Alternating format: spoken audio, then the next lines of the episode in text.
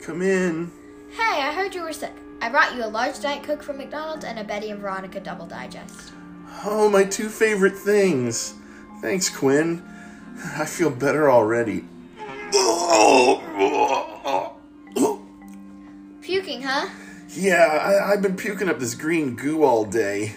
My doctor says it's either an upset tum tum or I've been possessed by a demon. Your doctor thinks you've been possessed by a demon. That or it's just a hurdy whittle tummy wummy. There's no such thing as demons. Well, tell that to Dr. Van Helsing. He's a doctor and an exorcist. And he's a pastor at a Texas megachurch. Wow, so he's an expert. He's also a contributor to the Pastor Stories series of books.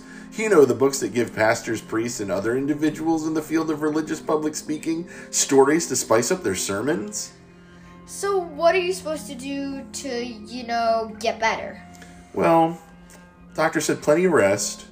Uh, Hoffman Happy Travels videos on YouTube.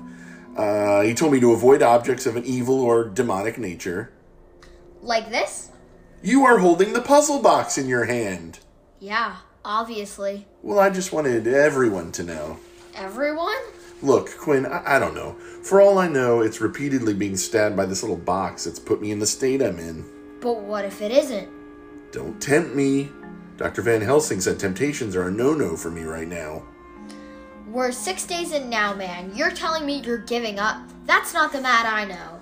Well, I mean, to be fair, we barely know each other. Look, I could have figured out the six configuration tonight at work myself and left you behind. But we made a deal to see this through together. So come on, open the box. Well, I don't think we did make a deal, but hand it over.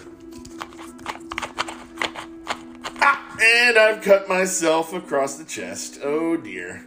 That is much more blood than I would have imagined. Oh, this icon is creepy. The possessed girl. It's a true or false question. William Peter Blatty's novel *The Exorcist* is based on a true s- on a true story. False, right? Like I stated earlier, demons aren't real. Well, I agree with you, uh, but you'll uh, I think you'll be quite surprised to hear that the answer to this one is true. But wait, what? Just just go with it.